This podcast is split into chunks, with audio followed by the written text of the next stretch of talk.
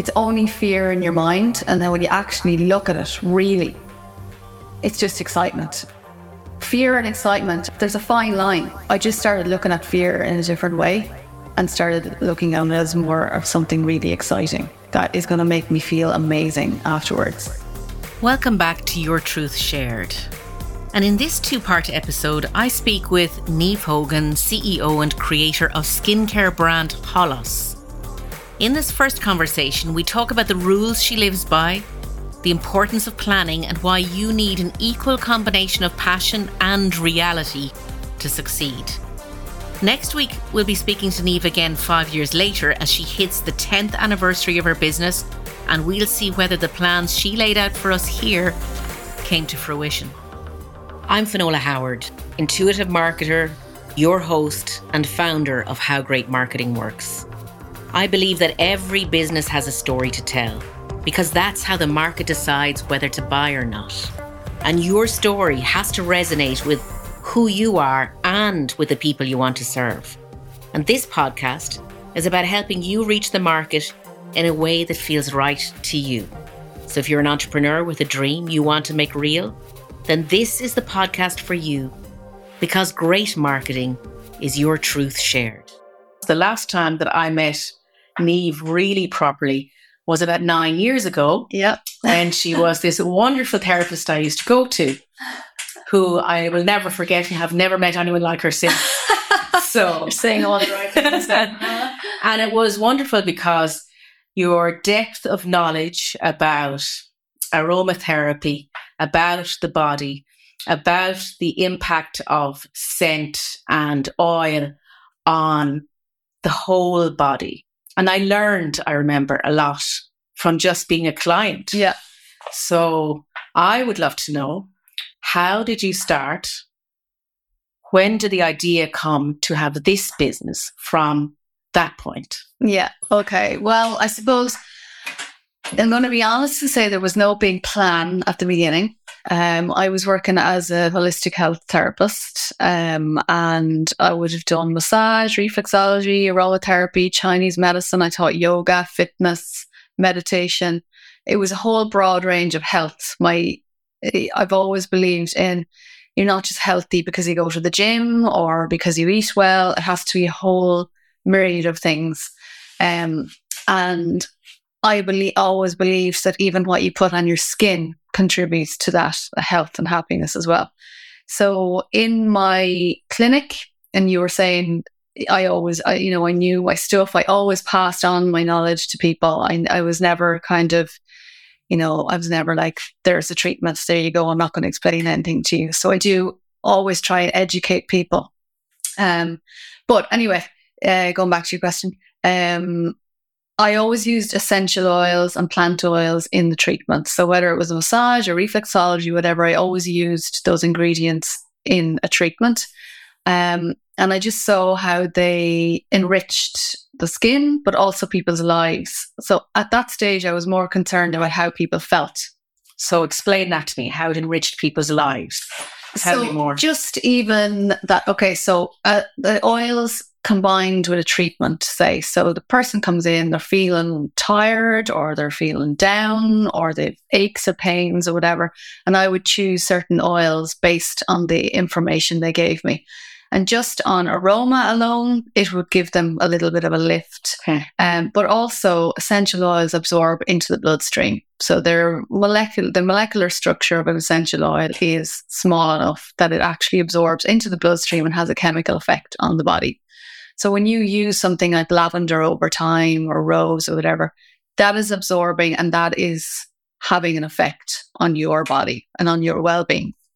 So when the recession hit in Ireland, I, my, like everything, health was first thing that went, and holistic health in particular. People would have seen it more as a bit of a luxury. Okay. So the clients started to go down. I Which is very time. interesting. Health perceived as luxury. Yes. Mm. Yeah. And something I, I, suppose with holistic health, because we sort of push the the prevention is better than cure, it's that we're you know, we're like always kind of going, look, you do these treatments to keep yourself well. Now often the case was, I would get people who just had had no luck with doctors, and that's when they came. And sometimes it was too far gone. Yeah. But um, so the clients got less. I had more time to do things. But then I also started to just make up the the products, the oils I was using in the clinic, and give sell them to my clients. Okay.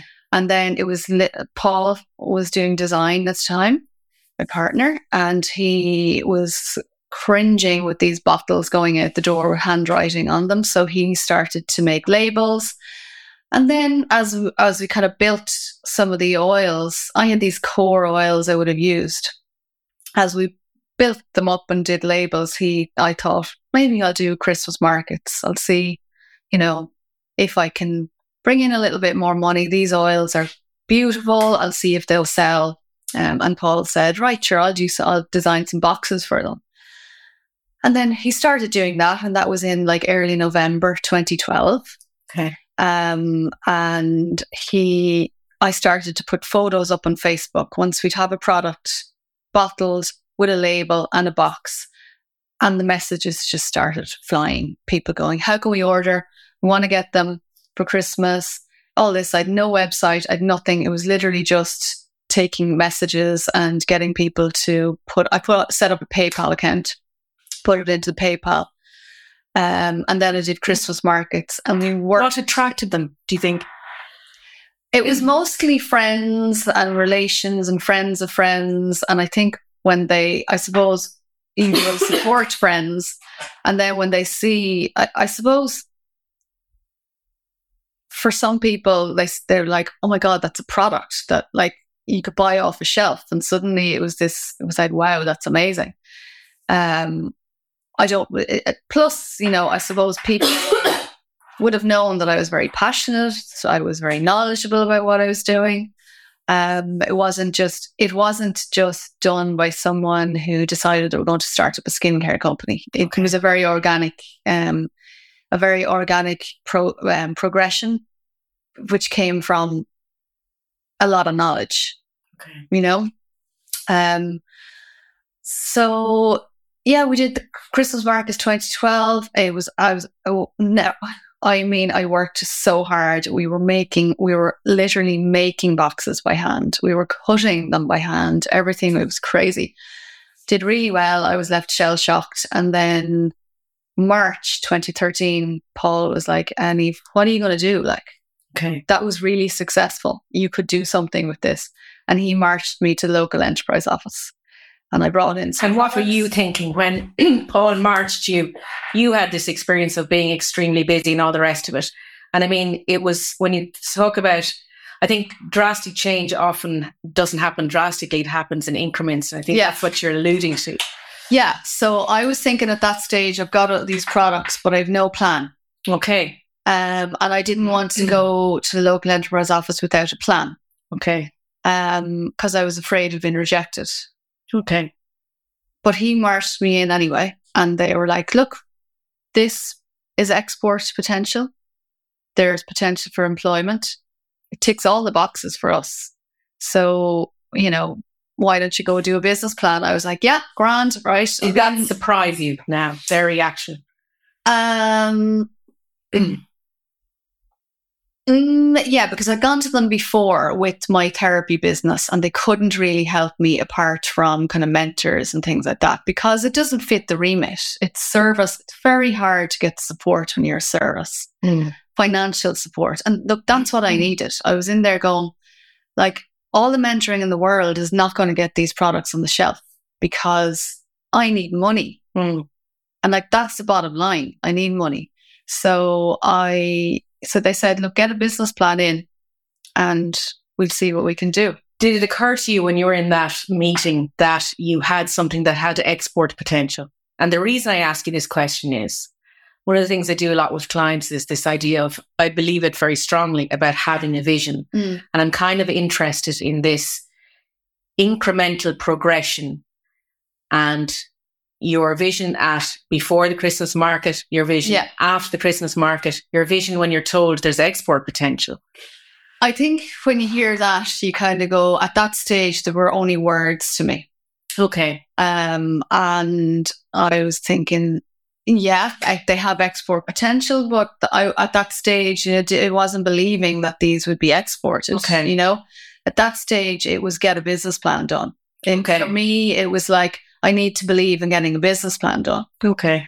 um, and getting funding. I knew like that, that was the, you know, the, so that, that was what I was totally focused on. So I spent like six months doing a business plan to get funding. So that was the end game at that stage. It wasn't to get them on the shelves. It was nothing. It was like get funding to get this out there. so setting yourself this achievable goal. Yeah. So it's a, al- there's always like new goals set all the time. There's a grand scheme of things, and you have this kind of faraway vision or picture of where you'd like to be, but you can't work to that until you work to the other little bits. So my first step was to get the business plan done. But did you have that grand? Um, that's what's of interest to me. Is it?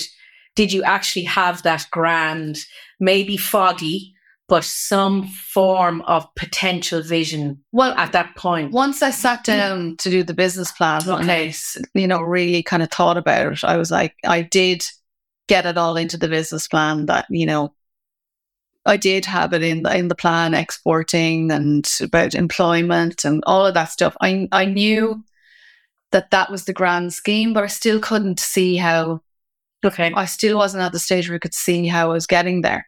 Okay. It was, it, I, I just had to make the plan look good to get funding at that stage. Do you think?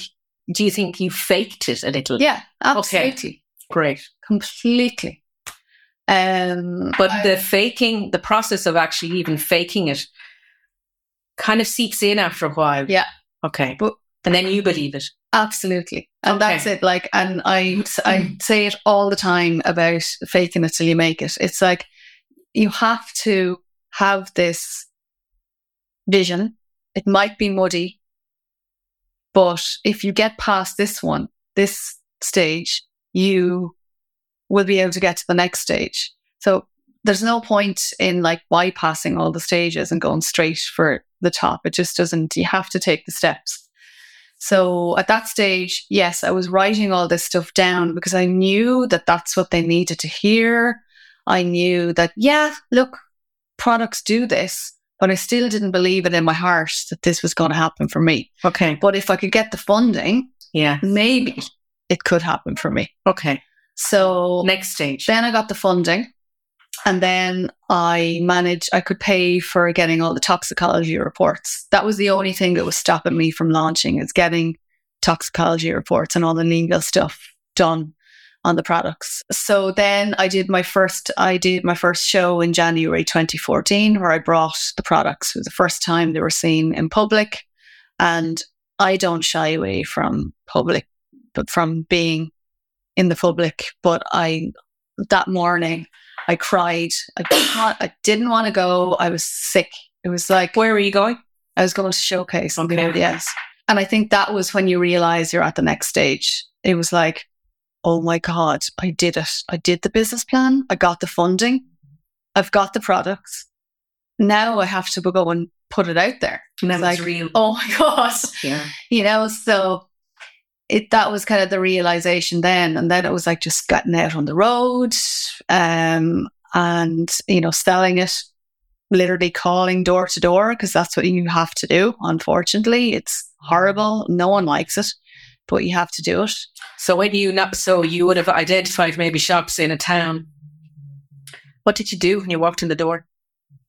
i would just walk in the door and say is the manager or the owner around and i would introduce myself and take out the products and go through them all tell them my story a lot of it was telling my story at the time um, and i suppose i only learned my pitch Yeah. by going and doing that Yeah. my pitch got much better and now I tell my story less and focus more on the products and what they do and but at the beginning that that story really did help with bringing in the first the first the first stockists um, I think they saw the passion and you know, I did a lot of work and supported them. There was a lot of being on the floor with the, you know, visiting stores and um, just giving them on site support. Um, and then I suppose the next, so you kind of do that and you get lost in that, and it's just busy, busy, busy, and you're getting on with things. And I think probably the next thing that makes you realize is when the media start talking about you. Okay. Then it's like, How did that ah, How did that happen though? the first we had I had bits and pieces, but the first big one that just kind of blew us away was um Karen Fitzpatrick. She's an assets model. She's quite well known in Ireland. Had a piece, a little piece on her hero products Mm. in The Independent. Okay. And she listed our anti-aging facial oil as one of her hero products. And that was look. And that, yeah, Okay. and that um, was our first. Got the website going. We, we had the website, but we're dribbling in the the orders, you know. Um, so that kind of was our first, our first kind of experience with seeing the power of the media. Okay. Um, and that suddenly all these orders started coming in because this person who people trust and know has said something good about your product. And had you been active at all in the media before that? Um, Had you been on social media? Oh yeah, would have been on social media. Like from the very beginning, like even before we launched, I would have been working on, you know, on social media. Uh, like I, I came into this business knowing nothing. Hmm. You know, I knew nothing. I had people saying to me, "Oh, have you sent your products to so and so editor of whatever magazine?" And I'd be like, "Yeah, yeah, yeah," and I'd be furiously googling who this person was because I hadn't a clue who the influencers were, who the people who could help me were. It was pure stay. You know, study the industry, look who's influencing the industry, who are, you know, Twitter, stalking them on Twitter, getting involved in the conversations. Um, lots of like strategic hard work in like making sure that these people knew who I was. Um, and then getting the products out there, sending them out. You know, I got lots of support. Like Marissa Carter was brilliant support from the very beginning. Like she, you know, got me on Xposé at the beginning. Like our, fir- our very first TV, which was, I suppose the next kind of thing after the newspaper thing, we were getting loads of blog reviews and loads of bits in magazines. It was was it was great. You know, it, as one comes, they start to kind of flow a bit, and then you get to a stage where people think of you when they want to do a piece on something, so they'll contact you and go, "Look, because you're something to say about familiar. You're not a- Yeah. Okay. yeah, so you'll get contact and go, look, we're being doing a piece on Irish skincare or Irish manufacturing or women in business. You know, we thought of you. Would you like to, Great. you know, say something or do you want to send us in an image or something? You know, so it's really important to build those relationships. So when people said to you, have you sent something to the editor of this or stuff like that? Had you been doing any of that before? Uh, yeah, like I would have started out with sending stuff to bloggers. Yeah. So I did a thing on Twitter called Hollow, um, Hollow Slows Bloggers on a Monday night. I did Okay. a, a Twitter hour Yeah. and that built a whole network of bloggers around Holos. Great. Um, so what it was, was I would partner up with a blogger every week um, and we would pick a subject and we talk about it. And then that blog, that blogger kind of inter- brought their friends or their blogger um, community on and we'd have the conversation and then they would go and review the product. And So- you would the topic that you would discuss was it revolving around your product or something else? It would revolve around something in beauty or In beauty. yeah, like not as specific as as my product, but I was Holos and this blogger hosting the talk. So it just became a conversation and getting to know people. So that built up loads and loads of content for Holos at, at the beginning because um, so bloggers would write reviews, and the, most of them were not huge bloggers, but they'd have loyal followings. Yeah. You're amazing at what you do, but it hasn't translated into the success you wished for. You want to make a bigger impact, and it's time to do something about it. It's time that your brand, your website, and all your messaging speak to that bigger vision you have for your business. So, if you're ready to build a business that moves you, moves you professionally, financially, and personally, then this is our invitation to design your own success. Design Your Own Success is the ultimate live and in person program dedicated to businesswomen like you. Say goodbye to endless decision making and fragmented initiatives that never seem to move the needle far enough. Instead, spend five days in November with us and our winning team at the Brook Lodge in Macreddin Village, fast tracking your success. Design your own success, five days in person, packed with exactly what you need to take your business to the next level. Find out more at designyourownsuccess.com and register your spot today. This is Finola and Lucy. And we can't wait to meet you there. So, this stuff, for me, I'm always interested in the stages of an entrepreneur and growing a business. Mm. So, this didn't just happen to you. Mm. It didn't, it wasn't, well, this is a question, not a statement, I suppose. When that first article appeared, was that the culmination of all the hard work you done to get it out there? Was it, did it, or did it prompt the idea to do that? Uh, no, we. were- I was. I was doing that. Um, I suppose I was doing it. Um, it was more bloggers because they were more accessible. Yeah. Um, and then that piece in the newspaper was the first kind of big thing I never looked for. I didn't go for. Uh, you know, it, it had nothing to do with me except that it was my product. Yeah. Um, and then I suppose I've been, I've actively, I have, d- yeah, I've actively looked, you know, out, out for those things. I do co- connect with editors and I make myself visible. We'll send product to them. You have to do that. You like they forget about you. There's new things all the time. Um, you know, I follow them all on social media. I, you know, get involved in their conversations. Um, but like a lot of it, a lot of the big stuff is is luck. Like you know, I mean, the next thing we got was uh, Ireland AM, Okay. pure luck, as well. Um, it just came at the right time that the, uh, Laura Birmingham needed a product on Friday, and she had nothing and she looked at a number of products. Um, I was working with a PR company at the time, um, and she looked at a number of products and she chose Holos. And then normally you'd end up payment and you're paying for those slots, Yeah. but she needed something, so there was no payment payment required. And she went on, and that was my first experience of being on TV Okay. uh, not me personally, but my products, my brand being on TV. And that was a whole other ballgame. It was like, wow, literally watching it on TV and watching the computer as the orders came in, Wow. like just the power of, of, uh, you know, television. Um, so And when at this, so one of the questions I had in my mind to talk to you about today was this idea that you start as this therapist and you start to have these formulations to make your own product line. but you're in an industry where there are a lot of big guys. It's a real David and Goliath.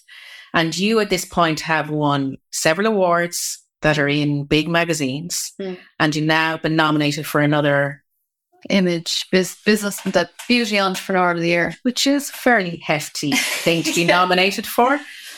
What's that like? Did that ever sink in that you were actually taking on a major skincare range to replace that Um, in a woman's skincare regime? I don't think you can think about those things too much because you'd run scared. Okay. um I've just, I suppose, gone with the flow. And every time something has happened, like, you know, when you get your first piece of media and realize that people know your brand or are talking about it and you're getting, you know, messages from people who are saying they're getting great results and you realize that it's gotten bigger and that, oh my God, you know, it's not just me in the kitchen making things anymore. And then you know, when you win your first, like we, I won the first, my first business award nine months after we launched, and um, the Bank of Ireland award. And then again, it's like, okay, I must be on something, like, because you know these guys know what they're talking about. So if I'm standing in front of them with a plan and telling them about my plan and my strategy, and they're going, "You win the award," it's like maybe I do know what I'm talking about. So that gives you another boost um, to kind of keep, you know, keep on going. And then it's, you know, I, I think it's just confidence all the time. Different things happen you as you go along that build your confidence. You know, I would never have thought that I could stand on a stage and speak to 400 people. Hmm.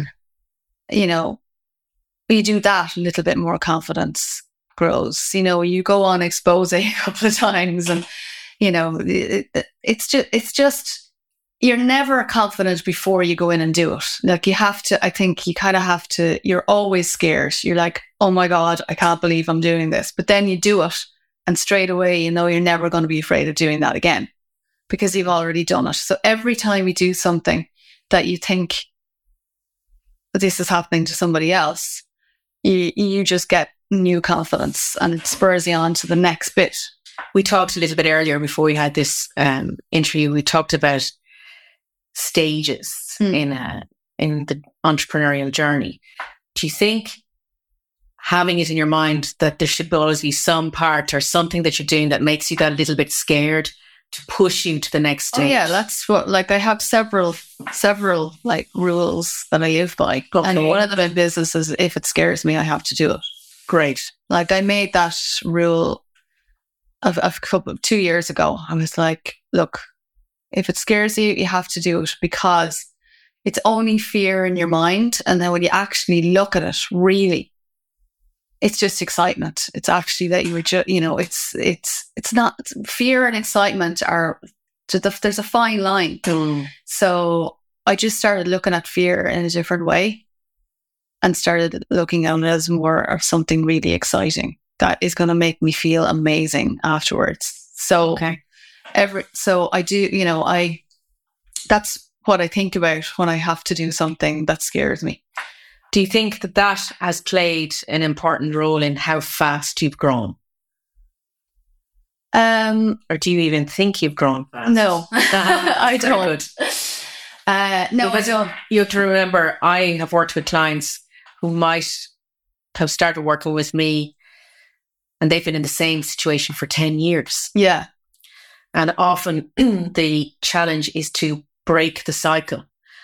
But I find it interesting that you have this rule for yourself, which means the odds are if you keep that rule, you'll never fall into that cycle. Yeah. I like that. Yeah, no, it, it is. And I, I, I really, really, really believe in it. Um, if I didn't have something on the horizon that was scaring me, I'd give up.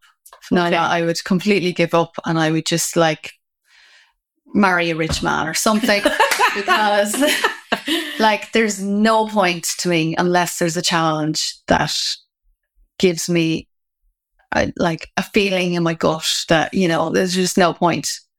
Um and i actually will get depressed if i don't have something like that. Like i, I just need it. To, and i think that's probably the entrepreneurial spirit.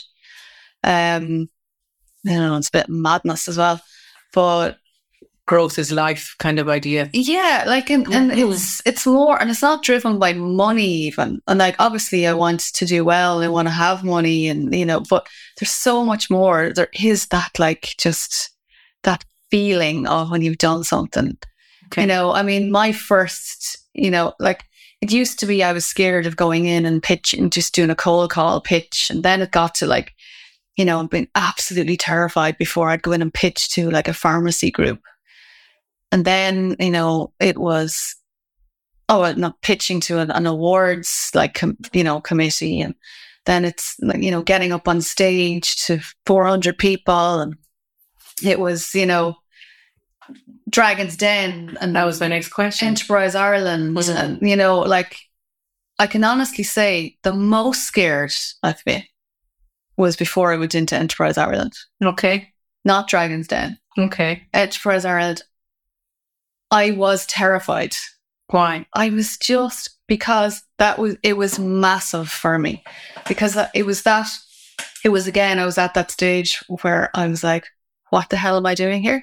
Hmm. I I don't even know why they have picked me. You know, it, it, was it was that I had all the right words on the paper for them, Hmm. but I was kind of you know, do I believe them? Do I really believe them? And then obviously they believed them. So I went in and I, I, I was so nervous. I was shaking. And I went in and I told them I was nervous. I did the pitch and it was fine. And we got on great. And there was loads of questions and it was brilliant. And I walked out of there. And I think I wanted it so much. At the stage when I got in there, it only hit me when I was in there. It was like, I'm here and I've done this because I've worked bloody hard to get here. And I deserve to be here. And now I want it so much. I want this investment so much. Um, and then, like two weeks later, I did Dragon's Den. And it, and it was the same thing that I kind of, when the whole Dragon's Den thing started, I was like, ah, again, what do they need to hear? And then when you get there and you're in front of them, you go, man, like I've done really well here. Mm. I've got in here. And you you and you wanted so much then. But it's that you have to go through all the other bits and be pushed into out of your comfort zone to face the fear, realize that it's actually really exciting and go, okay, I can do it. I can do the next thing now. So, you know, now I'm in the phase of, you know, I'm starting to export. I'm getting partners. I'm speaking to people I would never have dreamed of speaking to. I'm going to bloody like investment conferences. I mean, how boring is that? like, this is what I do, you know? Um, and But it's not boring. to no, it's not. It's Yeah. not boring to me. This is what the thing is that this is the stuff that excites me now great. because I'm in that, you know, I'm I'm now in that I've now got to that stage where I know I've done all those other things that were so difficult and so scary Mm. at the time. But now I kind of think, yeah, they're, uh, you know, I, I can, I just, that just has to be done. Tell I can understand, it, yeah, it is very, they're very scary. Every stage is scary. but I think you're normalizing scary with how you're speaking. I think that's really good because I think that there, in my experience, there's a lot of companies who will stay in a space. Mm. Um, and I think it's good in this interview to draw attention to that, to growth only happens when things are a little bit scary or some movement. You need that movement to keep going Yeah. and not to stop. Yeah. Um, What's next, Tammy? Well, next is well, continue that we're going for I'm building for investment first of all. That's that's one thing that's happening that we'll have, we're going to have to hopefully by the end of the year we'll be uh, looking for a round of investment. Um, export is big, so we've just started exporting to the UK. Uh, and we'll be looking closely at Germany and the United Arab Emirates as well. And how does that come about? United Arab Emirates, I got interest from someone in Dubai. and they Um, contacted They you. contacted me. Great. So I'm going out there to literally do in October to do market research for a week. I'm going to do the Dubai markets. I'm doing what I did here, Great. but in 35 degree heat. Um, so just to learn, you know, to learn, Mm. that, you know, to be on the ground and learn. Um, and now we've a new range coming out. So there's big things. There's investment, export, and a new range, which is like a new concept in skincare, and it's going to be huge. So So you started when we talked about the product earlier.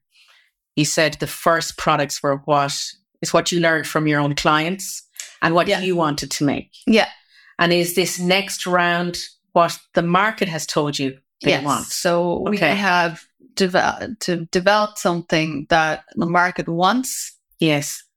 um, but it's got a new spin on it. So it's Great. a new, and it's a, it's not, I won't say it, this concept doesn't exist because it does, but it's new and it's going to be big and we're getting in there at the beginning of it. Wonderful. Um, and they're, the products are absolutely amazing. They're just gorgeous and really work. Fantastic. You also mentioned something about your doing some work which harkens back to your time as a therapist. Yes. So we launched Holos as a retail product.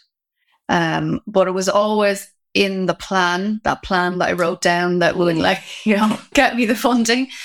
Um, that eventually we would train Holos therapists. So because I was a therapist for 13 years and because my therapies were all kind of self-designed really like i i never was one to just learn how to do something i always put my own spin on it i had five different massage modalities that i diplomas mm. that i put together to form a treatment that you wouldn't get from anyone else so what i've done is designed holos therapies um so it is a really holistic therapy. So it's like a facial, but it's not just a facial. So it's brilliant for people with neck problems as well. It, it's a really, it's just a holistic treatment. Um, so we're training up therapists and salon owners, and they use the product in the salon. They can retail it if they want, and they also become Holos therapists. And then the idea is to build a huge community of Holos therapists, and they will become trainers. So there's uh-huh. great, there's employment and there's partnership and there's loads and loads of potential um, for a whole Holos community. Fantastic. So there's a couple of things I'm getting out of as kind of learnings for people. Um, one is that you talk a lot about the plan. Mm. And that's quite interesting because entrepreneurs don't often don't like to do them. Yeah. So you talk a lot about them. I love planning. Okay. Great. Okay. I love it. I love planning. I love, you know, get yeah. I and I I think I think it's really important to have a plan. Um you know, it doesn't have to, every single little thing doesn't have to be worked out and it doesn't always go according to plan a lot of the time it doesn't go according to plan, but you still need to have a plan. You still need to have an idea what you are, what you have, where you are, where you're going, and some measure of how you're going to get there. You know, my first business plan was for a year because I could only really see a year down the line. Yeah. My, you know, second, third, and fourth were for three years. I'm now writing a five year. Yeah, that's brilliant. Plan. You know, so those things that I'm going to put in the plan probably won't happen exactly like that, but they will happen. Yeah. And like I it's like know. a it's like a planning muscle. You've got to flex it a bit before you get better at it. Yeah. I know from in my work as a marketing practitioner for years that when I try to get people to think in terms of five year frameworks, because I also want them to dream a little, mm. to extend a little, because often we think too small. Yeah. Because the entrepreneur, as you described at the start, one year plans. One year plans are because you you are a doer. Entrepreneurs are doers. Yeah. they're very operationally focused. Mm. And it's always to stretch. And it's interesting because in Japan they do 25 year plans. Yeah. Yeah. I think what, at the beginning you can't see past yourself, so you're only looking at what can I do myself. Yeah, and then it starts to grow, and you realize, well, this is not all going to happen with me. You start building a team, so you're building on the bits in the plan that your other team members are going to do. Yeah, and you know that gets bigger and bigger and bigger. So while that bit in the plan you're not going to be able to do that, but someone on your team will be doing that. But you need to have that idea in place. And if you're you can be an entrepreneur and have a, have something that mm. never needs funding or never you know mm. and make plenty of money and be but my industry the first of all the market in Ireland is too small I'll never survive in Ireland I need to be getting export I need massive funds yeah. to keep going or for it to grow to the extent I want it to grow so I have to have a plan I can't walk into an investment um, panel with a bit of an idea. Yeah. it has to be, you know, Solid. strategic and solid and understand what it is about and the potential that the business has. So, um, like I, yeah, people need to change their mind about plans. Like planning, like you, you're just creating a picture of what you want. Like you know, it's there's nothing more exciting than get, you know putting that down. And like you have to put it down first before you even believe. Okay. You know, like if you never put it down, how can you possibly believe it? If you can't get it out of your head, if it just stays in you, like it's never going to happen. Yeah. You know, get it out. And yeah, bit by bit, it becomes more, it becomes clearer and clearer. So let me ask this question. Thank you very much for the story. Okay. So if you were to give one piece or two piece or three pieces of advice to an entrepreneur, what would you give them? Um, okay, one piece is that I think a good recipe for being an entrepreneur is passion and a bit of groundedness. Because I think there's the idea of that passion alone gets you to what you want is pandered a lot to entrepreneurs Yeah. um in this it's kind of in that you know um like you can have all the passion in the world but if your idea is rubbish and nobody wants it it's just not going to happen like you have to have this groundedness and reality or reality and passion Yeah. and you need that together you have Yeah. to be able to look at it and stop if something's not working you have to be able to take advice from somebody who knows better and I think I learned that from my first business. I refused to take any advice from anybody. I knew everything. Um, so yeah, passion was reality. Um, and then I think to the and the thing around fear, like the, everyone is afraid, and that if you're not afraid, well then God, you must be miserable because Okay. like that's a normal it's a normal um don't be afraid of the fear basically that that is completely normal Well, I like that you're repositioning it into it's not actually fear, it's actually excitement. Yeah. And, And to maybe is- to understand that there's a difference between the fear that's the warning system and the fear that's the excitement. exactly Yeah. you know like if you put me in a cage with two lions that's like Yeah. fear because oh my god i'm gonna be ripped apart Yes. but the other thing is like you know I mean, you, you've what what's going to happen at the end of this? If Mm. you go in and you do a pitch, and the chances are that you walk away with a quarter of a million euro, like, would you not take the chance? Yeah. You know, go for it. Like, and it's that excitement. And sometimes it doesn't work, but Sometimes it does. sometimes it does. I'd Fantastic. rather find out. yeah. Fantastic. Thank you for your time, Lee. you are welcome. Thank you. Take care.